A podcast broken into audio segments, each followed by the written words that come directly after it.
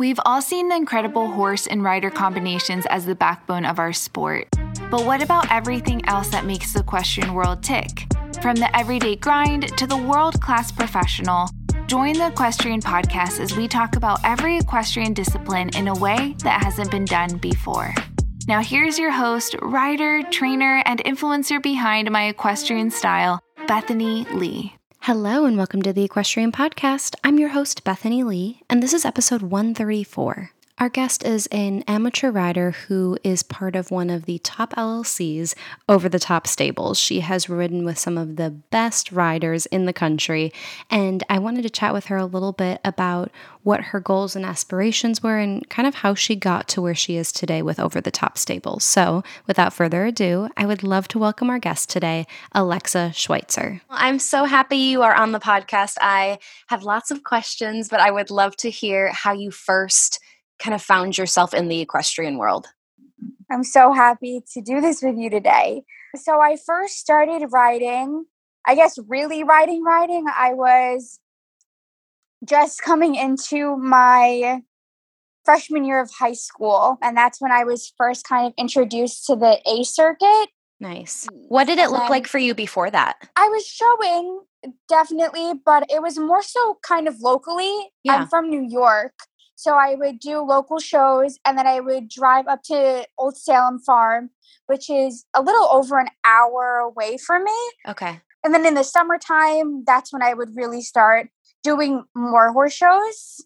And I cool. would go to like HITS Saugerties, Vermont. Yeah, that's cool. pretty much it. Awesome. So then what kind of made you transition into doing more of the A circuit and traveling a bit more and having a little bit more of a rigorous show schedule? I guess my dad and and also my mom, both my parents, they just they wanted me to focus more so on school, which of course I obviously understand that, but me as a kid I was like, "No, I just want to ride." Yeah. So I kind of had to beg them. And I think they just kind of rewarded me because I was putting, I was doing school, I was putting in the work, and they just let me kind of do more of the A circuit, but mm-hmm. slowly. They never like let me kind of go into it immediately, uh-huh. but slowly yeah. they let me join in. Yeah. So you've recently aged out. What were some of the highlights and learning moments that kind of stick out in your head during your junior career? There were definitely a lot of curves that I had to kind of over that sure. I kind of had to come through. But I guess one that definitely sticks out to me was I was champion in the it was like kind of like our warm up division Old Salem Farm, which is like huge. Mm-hmm. That's like the the spring show right before Devon. So I was champion in that. And then I was also reserve champion in the junior hunters that same week. Awesome. So that was just a really, really fun weekend for me. And also that was super stressful because that's also the time where New York Regents is coming into play. Yeah. So I was also studying for the Regents. So that was definitely like a really big highlight of my junior career, I would say. I wasn't expecting that at all. That yeah. was like that was crazy. And then learning curves, I guess all the horses that I that I had, mm-hmm. I always kind of hit rough patches with them and I never gave up. I always thought that like I would give up on them, but I never did. And I had I had a few horses that definitely threw me on the ground a few, yep. a few times.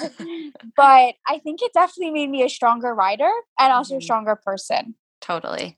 Yeah. Did you feel like since you had been obviously like riding and enjoying the sport, and then did you feel like at the age that you started competing at like a very serious level did you feel like you were like had like an insecurity of being behind the curve or were you able to kind of like not necessarily catch up but did you feel like there was a little bit of like you had something to prove since you maybe like you hadn't done you know showing every weekend or going to wellington or doing all of these massive shows since like the age of five? Oh absolutely. I yeah. no i was for sure 100% insecure. You know you never you never know what people are going to say about you yeah. and i felt like i had a lot to prove not only to the people watching me but also to myself and also to my parents for allowing me to do this because I wasn't I didn't grow up doing this like mm-hmm. a lot of my friends. So yeah, I was definitely super insecure and it showed. It showed in my riding when I was a junior. Yeah. Yeah. Definitely. I was super nervous. Kind of looking back at that time and then kind of how you're riding now, what are some things that you did to kind of combat the nerves or do you still feel like are there certain venues or moments where those nerves come back into play or what are some things you do to kind of get through that oh definitely. I think this sport is like your adrenaline is you always are like having like an adrenaline rush. Totally. So my brain just like me personally it's always going a million miles per hour.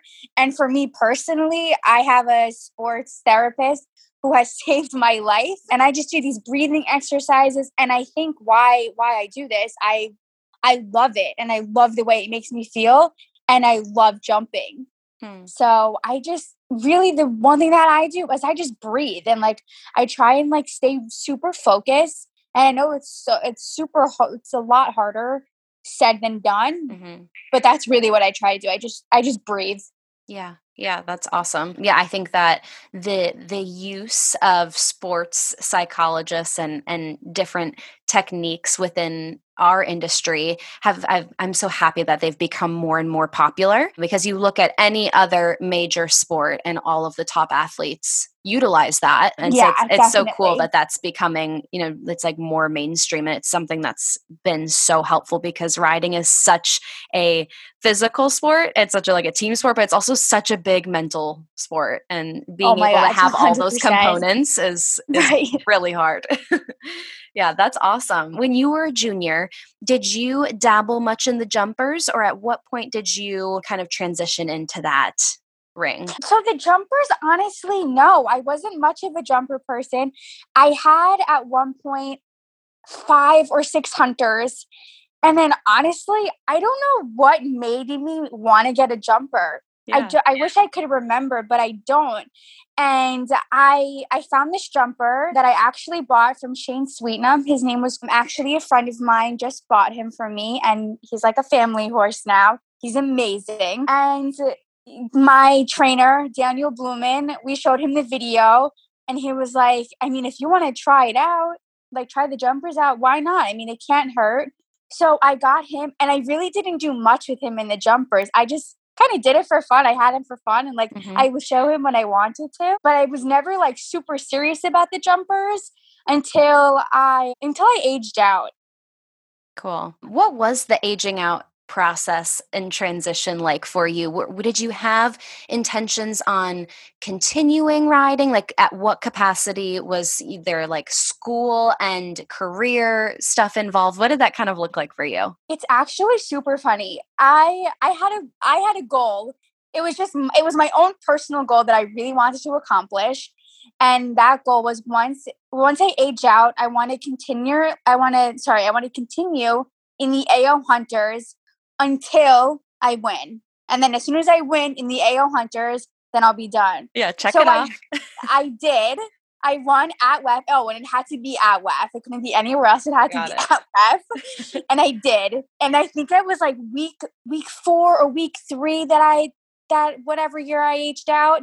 So I won and I said, I'm done. I want to okay. I want to end my hunter career on a high note and I did. Nice. Love it. What was that like through then, you know, focusing more on the jumpers? At that point, did you have some other jumpers and and what what did that kind of look like for you as far as how you prepare? It's obviously a totally different ride, you know, a totally different process. How was that like for you as you kind of shifted that focus to the jumpers?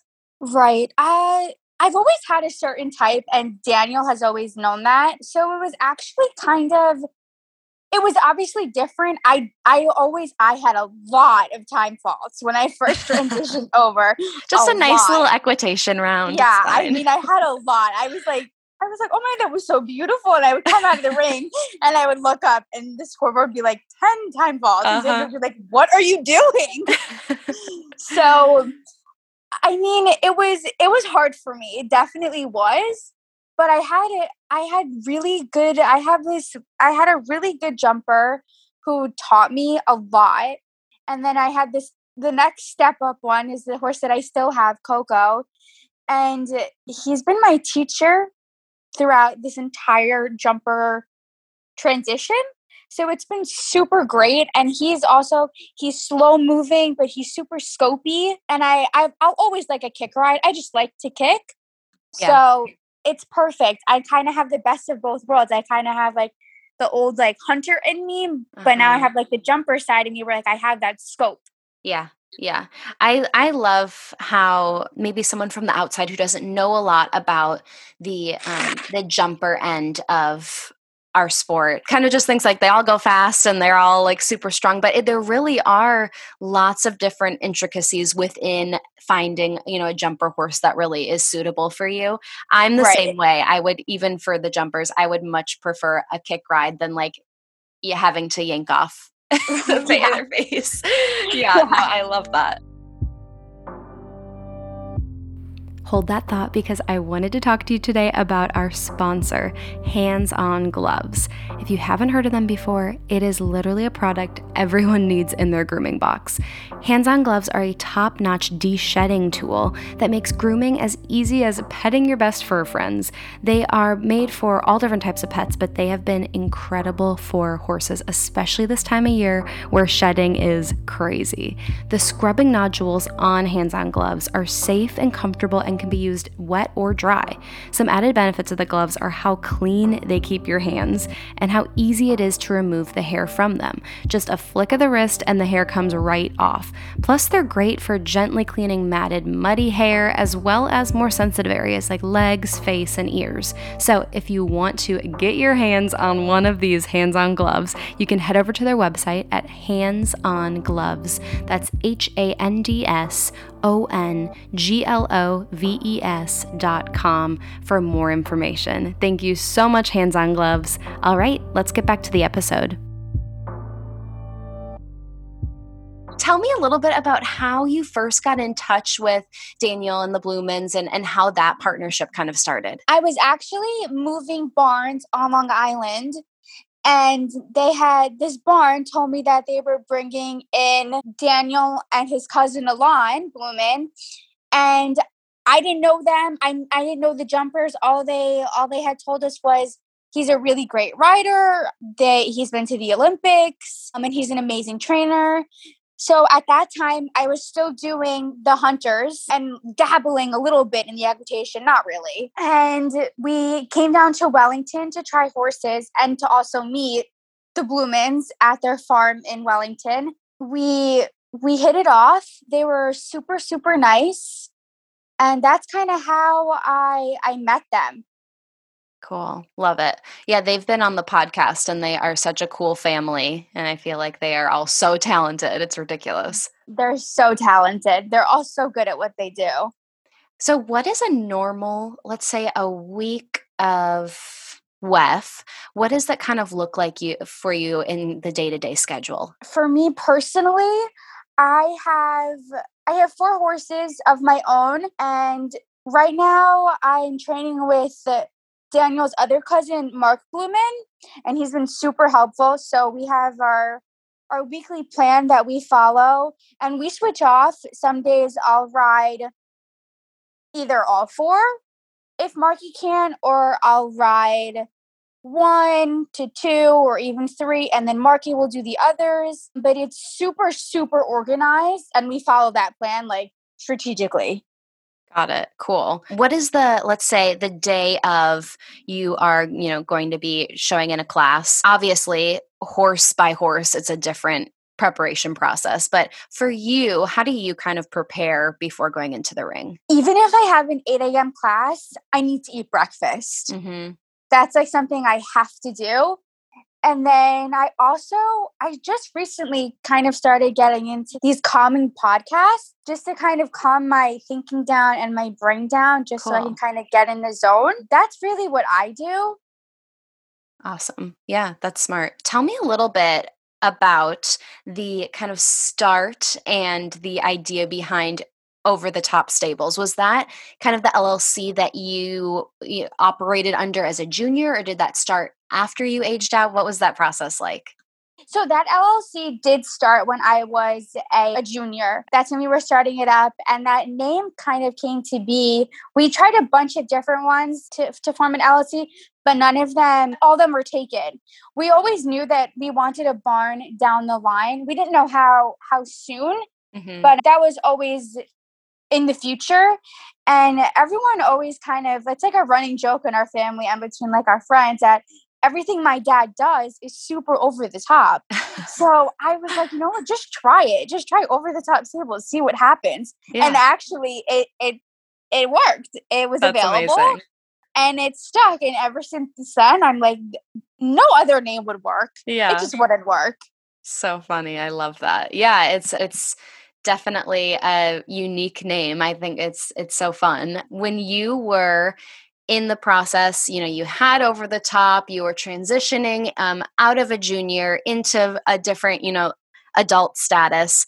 Was there a moment in time that you that kind of sticks out in your head that you decided like you wanted horses to be a big part of your life moving forward, a possible career path? Was there kind of a, a moment that you felt that, or what? What's kind of your current situation and goals for yourself in the sport?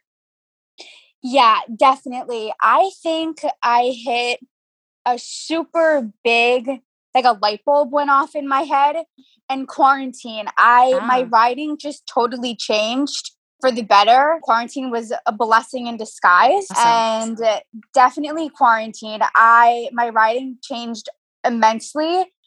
And I talked to my dad. I had a really long conversation with him and we said we set a plan and if it, and if all goes to plan then we'll keep following it. I think down the road i definitely want to be involved in this sport whether i'm jumping at the top level or i'm buying or selling horses mm-hmm. or something i'll always be involved in horses. I love them. I really i love it.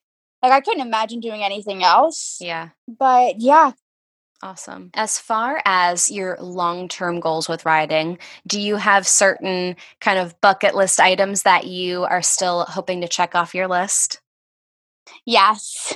What Definitely. are some of those that you have going? Obviously, with last year and moving forward, schedules and, and showing and plans have obviously been adjusted. But moving forward, what are some goals that you have for yourself for riding? Right. So we just, I just got this eight year old that was actually in Daniel's care all of left last year. And I came home from Michigan and I was jumping the highs there. And I, and my horse is now older and he can't jump the high. So we, sure, we stepped him down a level. And I was like, listen, can I try this horse? I, I really think it, it could work. And he said, you know what? Try it worst that could happen is you don't like it. so I tried the horse and we hit it off. So now Marky is bringing her up still. And then after WEF, I'm going to take over the ride and hopefully she'll be the one that I can, can move back to jump the highs with. Cool. So that's definitely a goal of mine is to steal her back yep. soon and to be able to jump the highs and we'll see where else I can go. But definitely, that's nice. that's my biggest goal right now. Love it. What would you say are some big influences or mentors or riders that you really look up to? Daniel. Daniel yeah. Bluman for sure. I not only because I ride with him, but I also see him every day and he is his work ethic. I've never seen anything like it. That man is always doing something. He's so busy, yet he finds the time to fit everyone else in. It's crazy. Yeah. He could be on the phone. He could be on his on his Apple Watch and he's talking to three people at once. Yeah. And he's doing everything he can for everyone else. It's really amazing. And he also he loves his horses. Mm-hmm. Yeah. He's amazing. He is he's amazing. So cool. What would you say is an area of the industry that you are particularly passionate about that you feel like the rest of the equestrian community either just doesn't know a lot about or doesn't talk that much about? Right. From what I've seen, just being on the circuit and also speaking to a lot of people, is that there are so many professionals that have all these opportunities to help kids that maybe can't afford to do the sport at the top level. Mm-hmm. Yet a lot of them either don't have the time to help them just because they're so busy or they just choose not to. Right. So for me personally, I think when I'm more established, I really I want to create this program through through my barn that I could help like kids or even like young adults who want to learn more about the sport and like get more involved. I want to do that like i want to help totally yeah i think that's a that's a huge part of the industry and i think the importance of continuing our sport is to be able to continue to see it grow and that would also involve opening it up to other you know demographics and people you know whether that's geographically or maybe people who couldn't normally afford because i mean I mean, we all know this. It's just it's a crazy expensive sport. And so yeah. being able to find unique ways to still make it happen is is so cool. So having having kind of that vision that you have to be able to see your your life situation and the amazing things that have been able to happen with you as an athlete and kind of paying that forward to be able to open up opportunities for some other people. That's super exciting. Yeah, definitely. I definitely have some ideas that I've written down. I've spoken to my dad about it. Love it. So I think once we're, like, we're more established, that's definitely something I would I would love to do. So cool. Uh, well, Alexa, thank you so much for taking the time to hop on the podcast and chat with me. I loved chatting with you and hearing more about your story. And I wish you all the best this year. Thank you very much. Thank you for having me. All right, that is all I have for you today. Thank you so much for tuning in. If you liked what you heard, please take a minute and write a review on iTunes. I would so appreciate it. It helps people like you find the podcast, and it helps me get some killer guests. Thank you so much, and I will talk to you next week.